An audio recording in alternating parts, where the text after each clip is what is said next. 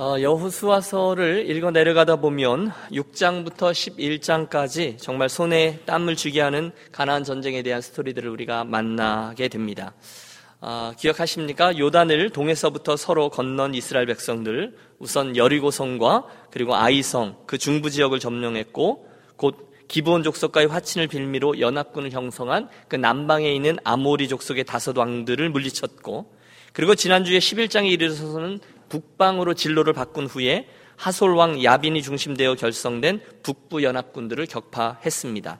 여러분 이해가 되시죠? 중부와 남부와 북부를 격파한 거죠. 바야흐로 이스라엘은 명실상부한 이스라 그 가나안 땅의 실력자로 부상하게 된 것입니다. 그게 11장까지의 말씀이에요. 그런데 12장부터 우리가 말씀을 읽어 내려가다 보면 좀 지루한 듯한 느낌을 갖게 됩니다. 그도 그럴 것이 오늘 12장부터 한참 동안은 가나안 땅에서 이스라엘 백성들이 점령한 도성들과 또 그리고 그 열두 지파들이 어떻게 그 땅들을 나누었는지 그 지명들이 아주 자세히 길게 기록되어져 있기 때문입니다. 오늘의 설교가 커버할 분량이 여호수아 12장부터 19장까지 총 7개의 장이나 되는데요.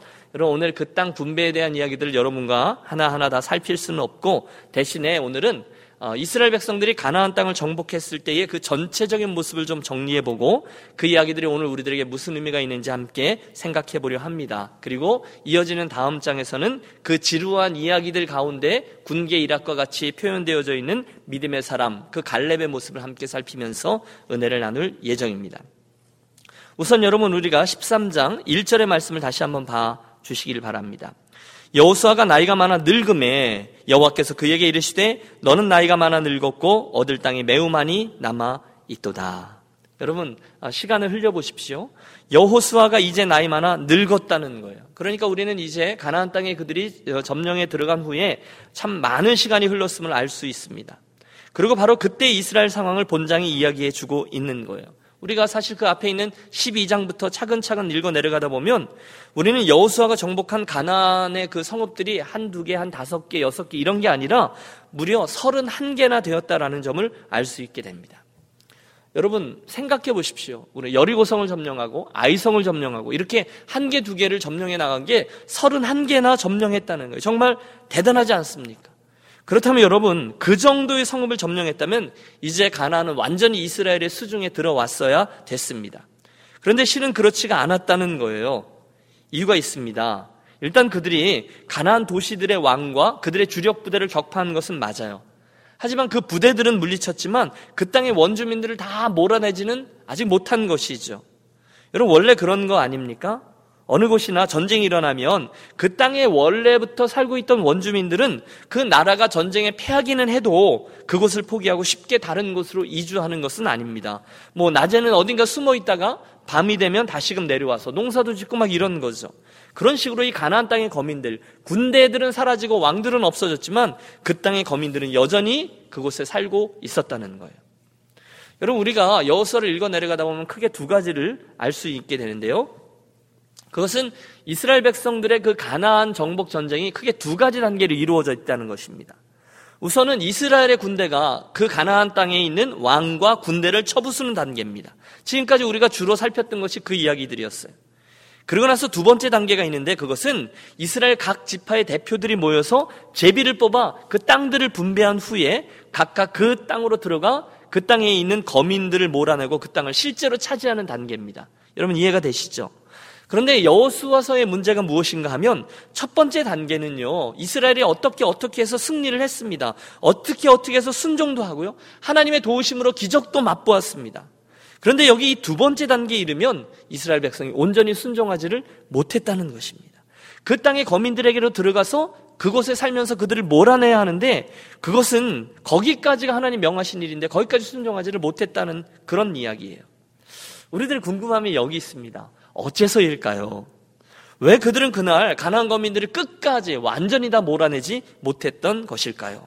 한마디로 그것은 그들에게 있었던 가나안 정복에 대한 열정이 식었기 때문이다라고 말씀드릴 수 있어요. 이런 거죠.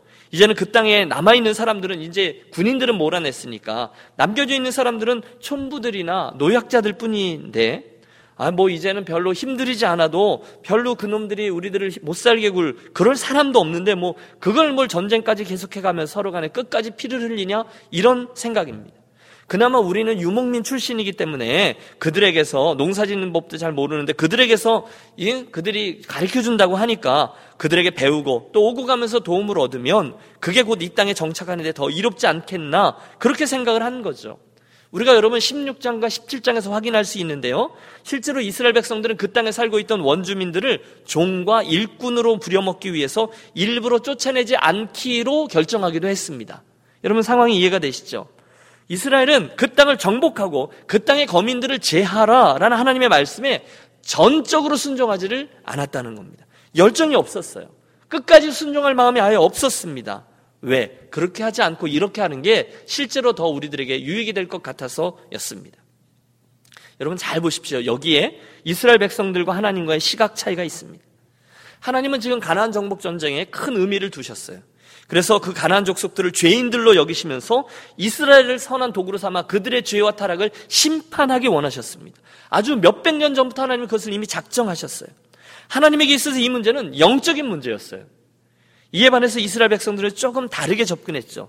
그들은 새롭게 정착하는 땅에서 어서 이, 지긋지긋한 떠돌이 생활을 빨리 청산하고 빨리 정착해서 짐들도 좀 풀고 안락한 집도 짓고 그리고 농사도 지으면서 사람답게 좀 오선도선 살고 싶었던 거예요. 수십 년 동안 광야를 떠돌았잖아요. 그리고 수십 년 동안 전쟁을 치렀잖아요.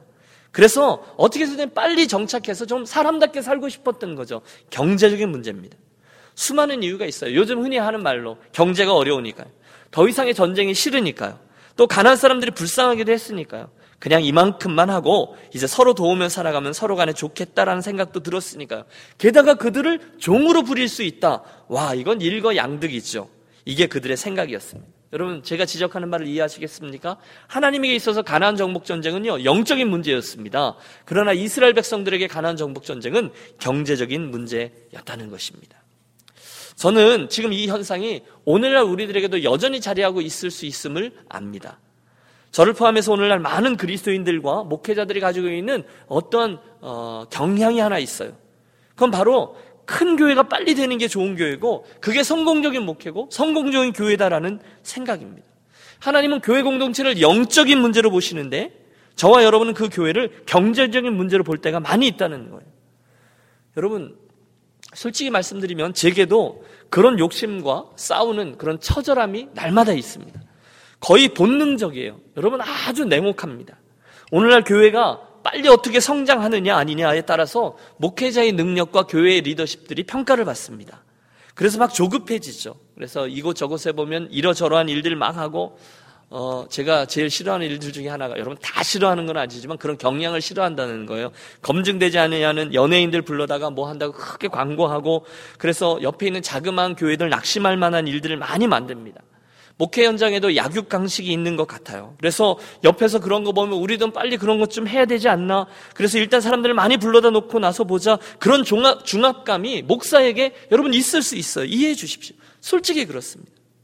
그런데 여러분 우리 교회는 우리 사랑하는 유년 교회는 끝까지 성경적인 원리를 붙잡고 나아가는 교회가 되시기를 축복합니다. 그 얘기를 하는 거예요. 여러분 성경에 나오는 그 교회의 원리대로 교회를 세워 나가면 성경에 나오는 교회의 원리들 있잖아요. 그걸 붙잡고 세워 나가면 우리 교회는 반드시 건강해지고 또 건강해지면 교회는 생명체니까 반드시 성장하게 된다. 바로 이것이 성경이 말씀하고 있는 교회에 대한 원리인 것이죠. 저는 그게 하나님 뜻이라고 분명히 믿습니다. 그런데 문제가 있습니다. 여기 본문의 이스라엘 사람들처럼 욕심이 있는 거예요. 복음이 있고 생명의 말씀이 있고 성경적인 원리를 붙잡고 가는 것은 좋다. 그런데 동시에 그거 하지 말자는 게 아니다. 그러나 동시에 사람들의 기대도 충족시켜가고 서로 다 윈윈하는 것이 좋지 않느냐라는 접근 방법을 말합니다. 그러면 그게 그럴싸하거든요. 그러니까 복음의 메시지, 말씀의 원리도 있지만 이러저러한 인간적인 방법들을 동원해서 몸집 불리기에 들어갑니다. 또 그렇게 하다 보니까 한 가지, 두 가지가 재미가 좋거든요. 그러다가 한 번, 두 번 하다가 그만 주객이 전도되어 이크 하는 동안에 인간적인 생각과 방법들이 교회의 풍토와 사역의 원리로 자리 잡는 교회들을 많이 보았습니다. 영적으로 뭘 힘들게 싸우냐? 좋은 게 좋은 거지. 전투는 무슨 전투? 그냥 서로 좋은 데서 타협해. 사랑하는 여러분, 김 목사가 드리는 말씀을 꼭 이해해 주십시오. 교만해서 저는요, 여러분, 클래스가 다른 목사입니다. 그 말씀 드리려는 것이 절대로 아닙니다. 적어도 원칙과 정도를 따라서 정면 돌파하자는 그런 권면이죠. 원칙과 또 성경에 나오는 원리를 따라서 정도를 따라서 우리가 영적인 전쟁을 정면 돌파하는 유년교회가 되시기를 바랍니다. 중간중간에 인간적인 방법편을 써서 우리가 좀 빨리 가는 것처럼 보일 수도 있어요. 그러나 하나님에게로부터 오는 부흥이 아닐 수도 있다는 위험성을 항상 영적으로 이렇게 깨어 있으면서 그걸 분별하자는 것입니다. 여러분 오늘날 우리가 교회를 세우고요. 아니 저와 여러분이 이 세상에서 그리스도인으로서 치열하게 살아가고 있는 과정 과정은 가난 정복 전쟁과 똑같습니다. 우리가 이 세상을 정복해 가는 거예요. 하나님 나라를 확장시켜 가는 거예요. 영적으로 싸우면 살아가는 거예요. 순전함을 지키기 위해 애를 쓰는 거예요. 그러다 안 되면 순교도 하는 거예요. 그때 기억하자는 거죠. 하나님께서 그 이스라엘 사람들에게 요구하셨던 것은 단순히 그 가나안 땅이 기름지기 때문에 그 땅에 들어가서 농사 짓고 부자가 되어서 잘 먹고 잘 살아라 이 정도가 아니었다는 거예요. 대신에 하나님께서 그들을 그 땅으로 인도하시면서 가지고 있었던 꿈은 철저하게 그들이 그 땅에서 하나님 나라의 백성으로 하나님을 왕으로 인정하고 하나님의 뜻에 순복하며 살아나가는 나라를 세워서 이런 나라도 있다라는 것을 만방의 이스라엘이 제사장 나라가 되는 것 거기에 있었습니다. 이게 하나님께서 기대하시는 나라다. 온 세상의 모델이 되고 증거가 되어야 됐어요. 하나님의 관심은 거기에 있었어요. 하나님이 주시는 부흥, 하나님만 신뢰하며 사는 부흥, 그게 하나님의 관심이에요. 그런데 이스라엘이 어떻게 했다고요? 그들은 하나님의 그 뜻을 헤아리지 못하고 그날 가난 사람들을 몰아내기보다는 그냥 함께 어울려 살면서 빨리 안정되고 빨리 정착하고 살고 싶었습니다. 게다가 그들을 종처럼 부릴 수 있다니 얼마나 매력적인 생각입니까? 그래서 더 이상의 전쟁 이야기가 나오지 않습니다. 그쳤어요. 여러분, 제가 다시 한번 강조하는데, 제가 지금 여러분과 나누려고 하는 이야기의 포인트가 자칫 다른 어떤 누군가 또는 어떤 목사님, 어떤 교회를 비판하는 데 있지 않습니다. 은근히 나는 안 그래요. 우리는 안 그럴 거예요. 이런 교만함에 있지 아니하다는 거예요. 대신에 우리가 매일매일 하는 이야기, 뭐가 먼저냐, 뭐가 더 중요하냐를 따져보자는 거예요.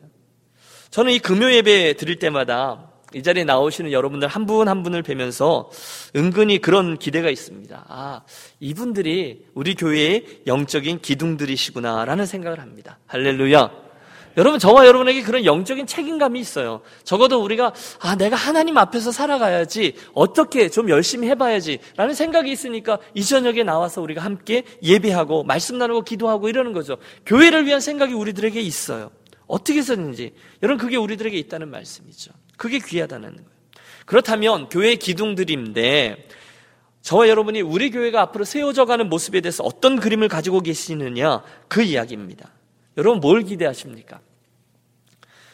오늘 우리가 우리에게 허락되어진 이 가나안 땅 그곳을 향한 하나님의 뜻을 무시한 채로 빨리 안정 찾고 성공해서 그 땅에서 잘 먹고 잘 살 생각만 하던 이스라엘 사람들 우리가 그걸 보고 있잖아요. 그걸 보면서 우리는 우리들의 인생과 우리들의 교회에 대해서 어떤 생각을 하냐는 것입니다. 오늘 이 이스라엘 백성들의 이 가난 정복 전쟁 이야기가 오늘 우리들에게 어떻게 적용될 수 있습니까? 여러분 열정에 대한 이야기를 하고 있어요. 희생에 대한 이야기를 하고 있는 거예요. 헌신에 대한 이야기를 하고 있는 거예요. 전쟁하기가 더 이상 싫거든요. 이제 안 해도 될 것 같거든요. 좋은 게 좋은 거니까 라고 나아가고 싶거든요. 그런데 기억하십시오. 여러분 우리가 하나님 나라를 섬기고 교회를 세울 때에 희생이 없으면 헌신이 없으면 절대로 하나님 주시는 부흥은 없습니다. 그러면 이건 진리입니다. 저와 여러분이 누군가를 섬긴다는 것, 사랑한다는 것, 헌신한다는 것은 먹을 것 다 먹고 챙길 것 다 챙긴 후에 하나님의 부흥을 보너스를 하나 더 주십시오. 여러분 그런 식으로 나아가는 것은 없다는 거예요. 대신에 신실한 섬김, 진지한 걸음, 변함없는 충성. 여러분 이런 부담들이 우리들에게 있습니다. 그게 이제 십자가인 거죠. 예수를 믿으면 끝까지 신실하게 믿자는 것입니다. 다시 한번 해볼까요? 예수를 믿으면 믿으려면 끝까지 흔들림 없이 신실하게 믿자는 것입니다. 지름길은 없습니다. 여러분 제 말을 믿으십시오. 그분께서 말씀하신 대로 믿고 그렇게 하는 거예요. 그리고 나서 신실하게 믿으면서 이 걸음을 뛰고 하나님이 그런 우리를 어떻게 하시는지를 보고 그게 확실하면 믿고 그게 흐릿하면 믿지 말자는 거예요. 여러분 우리 신앙에 회색 지대는 없습니다. 여러분 속된 말인데요. 세상에서 많이 하는 말이죠. 님도 보고 뽕도 따고 이건 무당들이 하는 짓입니다. 성경에 그런 하나님은 없습니다. 성경에 하나님께서 이 시대를 변혁시키고 우리들의 정신을 바짝 차리게 하고 하나님의 뜻을 바라보고 바른 앞귀를 보고 이렇게 정도를 따라 나가는 그런 모습은 아무 곳에나 아무 교회에게나 허락하지 않습니다.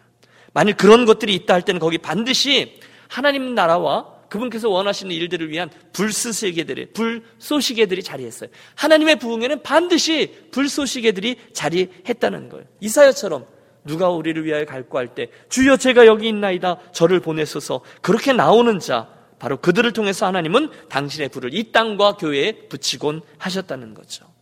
오늘의 예를 들어보면 여호와 하나님 그 땅을 취하하셨으니 제가 끝까지 싸우겠습니다. 거민들을 몰아내자 하셨으니 일단 우리가 정착하기 전에 일단 우리가 돈 많이 벌고 성공하기 전에 하나님께서 하라고 하신 일, 그것부터 제대로 끝나겠습니다. 그러니 주님, 저에게 이 일을 끝낼 수 있는 힘을 주시옵소서. 그렇게 가난 정복 전쟁을 중간에 그치지 않고 끝까지 감당해야 될 일꾼들이 하나님께 필요하셨다는 거예요. 그런데 이스라엘 백성들이 그걸 했습니까? 안 했습니까? 안 한 거죠. 왜? 뭐 때문에? 경제적인 것 때문입니다. 하나님이냐 만몬이냐 영적인 문제보다 경제적 문제가 더 앞섰어요. 그들은 벌써 풍요의 신 바알과 아세라와 만몬을 벌써 견눈질하기 시작했습니다. 충성이라고요? 끝까지 싸우는 거라고요? 그땅 거민들을 완전히 몰아내는 거라고요? 에 어데요. 여러분 그 다음 이후에 여호수아서에는 희생과 헌신과 끝까지 충성이 보이지 않습니다. 그들이 충성을 하려고 하면 조건들이 달립니다. 하나님 르벤 지파 사람들 하는 거 봤어요. 그들이 장자인데요. 그들이 얼만큼 하는지 봐서 내 충성의 정도를 결정하겠습니다. 에브라임 지파가 그래도 우리들 중에서 가장 강한 그런 지파잖아요. 그 지파가 하는 걸 보고 우리들이 순종과 헌신의 순위, 그 수위를 결정하겠습니다. 그들이 싸우면 우리도 싸우고 그들이 거기 대충 하면 우리도 그냥 대충 정착하렵니다. 충성의 물타기 작전이 시작됐어요. 그리고 그들의 그 선택은 나쁜 부메랑에 대해서 그들에게 돌아왔어요. 얼마 지나지 않았어요. 자, 여러분 이스라엘이 왜 가나안 백성들을 온전히 몰아내지 못했다고요? 그래서 하나님의 기대 합한 나라를 왜 세우지 못했다고요? 그래서 결국 그 근동 지방에 그저 그렇고 별 볼 일 없는 나라로 겨우겨우 명맥만 유지하게 된 이유가 무엇이라고요? 그날 그들이 가지고 있었던 경제적인 접근 때문이었습니다. 보는 게 다였습니다. 하나님께서 그 가나안 땅을 허락하시면서 주시려고 했던 엄청난 축복이 따로 있는데 열방을 향한 축복, 제사장 나라, 하나님의 영광을 드러내고 그분께 칭찬 듣는 인생과 공동체를 세워주시겠노라 하나님 아예 마음을 먹고 그 땅을 주셨는데요.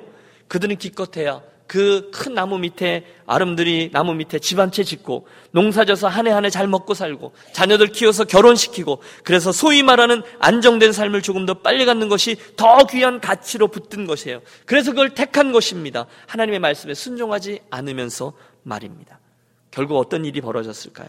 그날 그들은 결국 하나님이 펼쳐주신 그 좋은 기회에도 불구하고 그 땅을 완전히 정복하지 못하게 되었습니다. 고지가 바로 족인데 바로 눈앞의 계산법을 따르다 보니까 열정이 다 식어버렸어요. 자연히 그 열정을 다음 세대로도 전달하지 못합니다. 여러분 여호수아 다음에 사사기가 이어지죠. 여러분 사사기의 전반적인 분위기를 가장 잘 보여주는 말씀이 나옵니다. 사람들이 그날 그날의 사람들이 자기 소견에 오른 대로 행하니라. 여러분 그게 사사기이에요. 사람들이 자기 소견에 오른 대로 행했어요.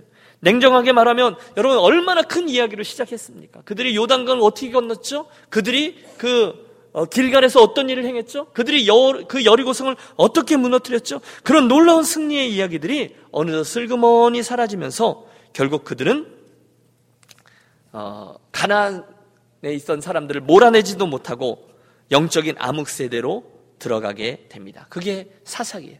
이유는 하나, 그들이 순종하지 않았기 때문입니다. 그게 대실수입니다. 그 불순종의 대가는 얼마 지나지 않아서 사사기로 넘어가면서 이렇게 이야기합니다. 사사기 2장 3절인데요. 그때 남겨둔 그 거민들, 이스라엘이 이제 종 노릇하게 만들려고 종으로 노예로 쓰려고 만들었던 그들이 그렇게 되지 않고 대신 이스라엘의 가시와 올무가 되었다는 거예요. 그러므로 내가 또 말하기를 내가 그들을 너희 앞에서 쫓아내지 아니하리니 하나님께서 노하신 거죠. 그들이 너희 옆구리에 가시가 될 것이며 그들의 신들이 너희에게 올무가 되리라 하였도다. 여러분 이해가 되십니까? 그들의 경제적인 접근은 결국 이익이 아니었습니다. 큰 손해였습니다. 하나님께서 끝까지 순종하려고 하는 열정을 다 놓친 이스라엘은 눈앞에 있는 유익 때문에 하나님의 음성을 점점 짐짓 무시하고 대가를 치릅니다. 그 땅 거민들을 살려두어서 농사법도 좀 배우고 그들이 나무도 좀 폐기하고 그들이 우리를 돕는 종 노릇으로 할 수 있도록 그렇게 해보려고 해봤는데 웬걸요 그들의 역사 내내 그들은 옆구리에 가시가 되고 그들은 올무가 되었습니다. 저와 여러분이 분명히 기억해야 될 부분입니다. 사랑하는 유년 가족 여러분, 결국 오늘 드리려고 하는 이야기는 이겁니다. 열정이 문제라는 거예요. 따라해 주십시오. 열정이 문제입니다. 여러분, 저와 여러분에게 그런 열정이 있습니까? 저와 여러분에게 그런 노력이 있습니까? 우리가 하나님을 향해서 어떤 열심을 가지고 있습니까? 여러분, 솔직해져 보십시오. 저와 여러분이요, 이 세상에서 돈 벌기 위한 노력의 일부만 들여서 이 세상에서 정말로 성공하기 위해서 노력한 그 노력의 일부만 들여서 내 신앙생활을 위해서 애쓴다면 여러분 오늘 저와 여러분들의 신앙생활은 결단코 미지근한 신앙생활을 하는 모습을 가지고 있지 않을 것입니다. 여러분 동의하십니까? 우리가 얼마나 돈 벌기 위해서 애를 씁니까? 여러분 제가 폼재려고 하는 게 아닙니다. 정말로 그것이 처절함을 압니다. 여러분 이민자들이 여러분 LA 와봤더니 특별히 더한 것 제가 느껴요. 정말로 처절하게 애를 쓰십니다. 그런데 그렇게 노력하는 것만큼 일부만이라도 나의 믿음을 위해서 우리가 하나님 나라를 위해서 수고한다면 우리는 뜨거운 사람이 될 수 있다는 거예요. 저 여러분이 너무너무 좋아하는 그 취미 생활이 있잖아요. 그 취미 생활을 위해서 애쓰는 것에 일부만 들여서 그렇게 기도하고 그렇게 말씀 보고 그렇게 헌신하고 그렇게 섬긴다면 오늘 우리 유년교회는 훨씬 더 든든한 하나님의 공동체로 세워질 것입니다. 동의하시죠? 그러므로 드릴 말씀이 이겁니다. 우리가 뜻을 세우고 하나님 말씀에 순종해서 얼마 남지 아니하는 가나안 거민들을 끝까지 몰아내는 것입니다. 먼저 그의 나라와 의를 구하면 그 다음에 정착하는 문제는 다 내가 알아서 해주리라. 그런 하나님의 약속의 말씀을 정말로 경험할 수 있어요. 언제요? 열정 가지고 끝까지 걸어가면요. 따라서 그날 사사기 이스라엘 모습에서 우리가 느끼는 아쉬움을 어쩌면 이스라엘 백성들은 느끼지 않을 수도 있었어요. 성경에 그런 일들이 많이 있잖아요. 내가 그러지 않았었더라면 그러지 않았었을 텐데. 야곱도 그랬잖아요. 내 나이 130세나 험악한 인생을 살았습니다. 아니요. 그렇게 살지 않을 수도 있었어요. 그가 젊은 날 베델에서의 하늘, 하늘, 하늘 사닥다리 하나님을 붙들었다면 말입니다. 여러분, 제가 사랑하는 여러분께 호소합니다. 만일 우리가 하나님의 마음을 조금 더 이해하고 그분의 사랑을 좀 더 받고 그분을 조금만 더 높이고 좀 더 그분이 주인 되는 교회의 공동체를 꿈꾸며 사명을 감당한다면 다시 말하면 하나님 맨 처음 이스라엘 백성들에게 가나안 땅을 주겠다라고 하셨을 때그 말씀을 붙잡고 사명을 감당한다면 오늘 우리는 더 이상 그 가나안 땅에 들어가서 누구네 집이 좀 더 크네, 누구네 땅이 좀 더 반듯하네, 누구네 걸려 있는 솥단지가 더 멋있네, 그 정도 가지고 재고 비교하고 하지 않게 될 겁니다. 열심히 예수 믿고 열심히 하나님의 마음에 합한 교회를 세우려고 애쓰는 것, 그게 관건이라는 거예요. 오늘 우리가 가나안 땅을 정복해 들어가고 있어요. 그러므로 목사로서 저는 이 시간에요. 먼저 선봉에 서신 분들, 뭐 예를 들어 직분을 맡으신 분, 또는 우리 어, 구역에서 또는 우리 교회에서 이것저것 섬기시는 분들께 도전합니다. 여러분 열심히 잘 달려가고 계세요. 제가 한분 한 분 보면 참 존경하는 마음을 품습니다. 주일날 아침부터 저녁 늦게까지 얼마나 잘 섬기시는지 몰라요. 그런데 여러분 제가 부탁하는데 여러분이 정말로 하나님을 정말 사랑하는 그런 분으로서 우리 교회의 모델들이 되어 주시기를 부탁합니다. 여러분들께서 정말로 하나님을 사랑해서 헌신하는 게 무엇인지 하나님을 사랑하고 교회를 섬기는 것이 뭔지 모델이 되어 주십시오. 여러분께서 예배 생활, 또 봉사 생활, 양육받고 훈련받는 생활, 봉사하며 섬기는 생활, 헌신의 생활, 이런 것들에 본이 되어 주십시오. 그러면 여러분들 선배들에게 어, 인정받고 칭찬 듣고 또 후배들에게 여러분이 참으로 어, 존경받는 그런 믿음의 사람들로 세워질 것입니다. 그것 없이 존경받고 존중받을 생각을 한다는 것은 착각일 거예요. 여러분 상식적으로 따져보세요. 저도 지금까지 제 인생에 참 반듯한 신앙의 선배들을 열어두셨어요. 또 믿음의 동력자들을 열어두셨어요. 그런데 그분들을 잘 한 분 한 분 따져보면 여러분에게도 그런 분들이 있죠. 존경하는 분, 믿음의 선배들, 또는 여러분 신앙의 부모님들이 있을지 몰라요. 그런데 그분들을 따져보면 제가 말씀드린 이 예배, 양육, 교제, 전도, 봉사, 선교 이것들 가운데 크게 흠이 나는 부분이 없으실 거예요. 그러니까 존경을 하는 것이죠. 그게 그 중에 무엇인가가 빠진다면 우리는 그분들을 절대로 존경하지 않을 것입니다. 함께 기억합니다. 여러분, 저와 여러분도 어느덧 믿음의 동력자들과 사랑하는 믿음의 후배들이 많이 생겨났어요. 우리들의 자녀들도 우리를 보고 있습니다. 다시 한번 주님과 교회를 향하여 열정을 가지고 또 우리들에게 맡겨진 사명을 잘 감당하는 진지하게 끝까지 걸어가는 그런 신앙인들이 되시기를 주의 이름으로 축원합니다. 여러분 희생과 헌신이 없는 공동체는 그냥 거기 있는 것으로 존재하는 것으로 맞춰질 공산이 큽니다. 옛날에 여러분 수십 년 후에 옛날에 LA에 그런 교회 있었다 끝 이럴 수 있다는 거예요. 옛날에 그런 분 계셨다 끝 이럴 수 있어요. 하지만 우리가 정말로 하나님을 위해서 모델이 되고 그분의 역사에 이런 이스라엘 백성들의 가난한 정복이 아니라 정말 하나님의 살아계심을 나타내는 그런 하나님의 부흥의 불쏘시개가 되려면 우리가 정말로 끝까지 순종하느냐 아니냐 이 싸움을 요만큼 하다가 타협하느냐 아니냐 부단한 씨름을 잘 감당해야 한다는 것을 함께 기억하고 싶어요. 사명이라는 게 있다는 거죠. 잭 칼슨 목사님이란 분이 사명을 잃은 교회는 축복이 원망으로 보일 때가 있다라고 했습니다. 다시 말씀드려 볼까요? 사명을 잃은 교회는 축복이 원망으로 보일 때가 있다는 거예요. 축복을 원망으로 보는 교회가 있다는 거예요. 언제요? 사명을 잃어버리면 우리 교회의 목적을 잃어버리면 모든 게 원망거리가 될 수 있다는 거예요. 저는 이게 교회뿐이 아니라 신앙인들에게도 그대로 적용될 수 있다고 봐요.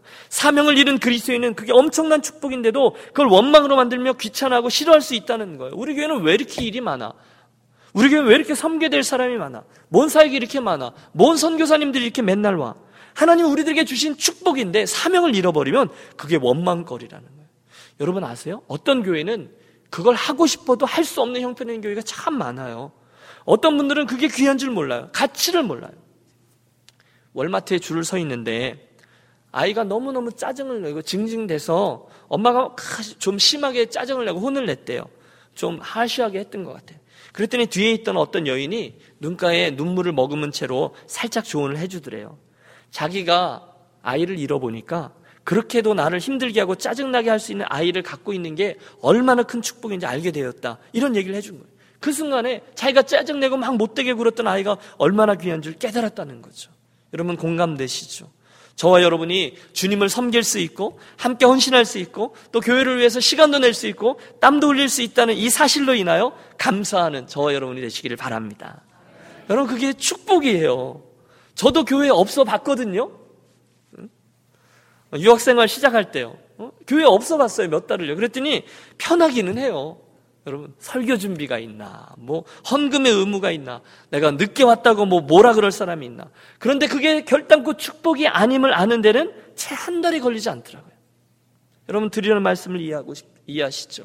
오늘도 헌신하고 싶지만, 헌신할 교회가 없어서, 내 영혼을 의탁하고 함께 맡길 공동체가 없어서 헤매는 분들이 얼마나 많은지 몰라요. 몸이 따르지 못해서 못 섬기는 분들이 많이 계세요. 내 마음은 정말 뜨거운데 형편이 따르지 못해서 상황이 되지 않아서 내가 내 욕심만큼 섬길 수 없는 형편인 분들이 너무 많아요. 그러므로 여러분, 저와 여러분이 할 수 있을 때 그렇게 함께 할 수 있다는 사실을 기쁨과 축복으로 여기시기를 권합니다. 무슨 얘기하는 거예요? 가나안 정복 전쟁 이야기를 하는 것입니다. 끝까지 순종함으로 그 의미 있는 사명에 함께하는 저와 여러분이 되시기를 축원합니다. 미국의 한 교회가 교인이 4명밖에 없대요. 그 수 이상으로 절대로 교인이 늘지 않는데요. 왜? 그건 그 교회의 교인들이 누군가가 새로 오면 반드시 쫓아내기 때문이래요. 이유가 뭔가 했더니 그 교회에 남겨져 있는 묘지가 딱 4개 뿐이었대요. 혹시 여러분, 우리는 우리 교회 안에 내 몫의 이익 때문에 내 눈앞에 있는 것만 추구하는 어리석은 그리스도인은 아닙니까? 안 된다는 거죠. 여러분 하나님의 축복은 우리 눈앞에 보이는 것만이 아니지 않습니까? 그분은 엄청난 하늘의 축복과 보화를 가지고 계세요. 믿습니까?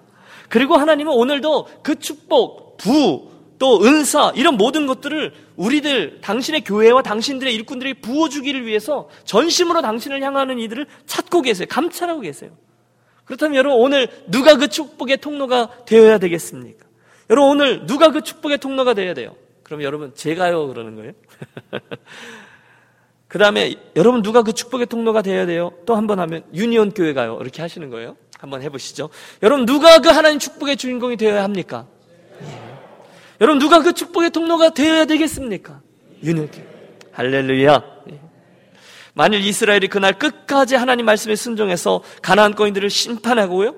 그곳에 하나님이 주인 되시는 참 하나님 나라를 세웠다면 끝까지 그들을 쫓아냈다면 저는 확신합니다. 이스라엘은 그날부터 온 열방을 향한 하나님 축복의 통로로서 제사장 나라가 되었을 겁니다. 저는 하나님께서 분명히 세상 역사를 다시 쓰셨을 거라고 다른 스토리를 쓰셨을 거라고 저는 확신해요. 하지만 본문은 그날 이스라엘 백성들이 하나님께서 하라고 하셨던 가나안 거미들을 끝까지 몰아내라는 말씀을 그 땅에 정착하는 일 위해서 안정된 삶을 살기 위해서 출세하기 위해서 내려놓았습니다. 하나님의 말씀을 듣기는 들었는데 그걸 무시하는 거예요. 왜? 헌신해야 되니까요. 영적인 전쟁을 해야 되는데 그거 하기가 싫거든요. 안 해도 대충 살 수 있거든요. 그런 것안 해도 적당히 우리 유년교를 꾸려갈 수 있거든요. 그러다 보니까 하나님 나라라는 단어가 너무도 고상한 단어요. 배부른 단어처럼 보이는 거예요. 그거 안 해도 될 것 같거든요. 그때 이것도 하고 저것도 하고 좀 어느 정도 여유도 찾고 안정도 찾고 그때 가서야 제가 하나님의 축복을 구하고 그때 가서야 하나님의 나라의 이야기를 좀 해보죠.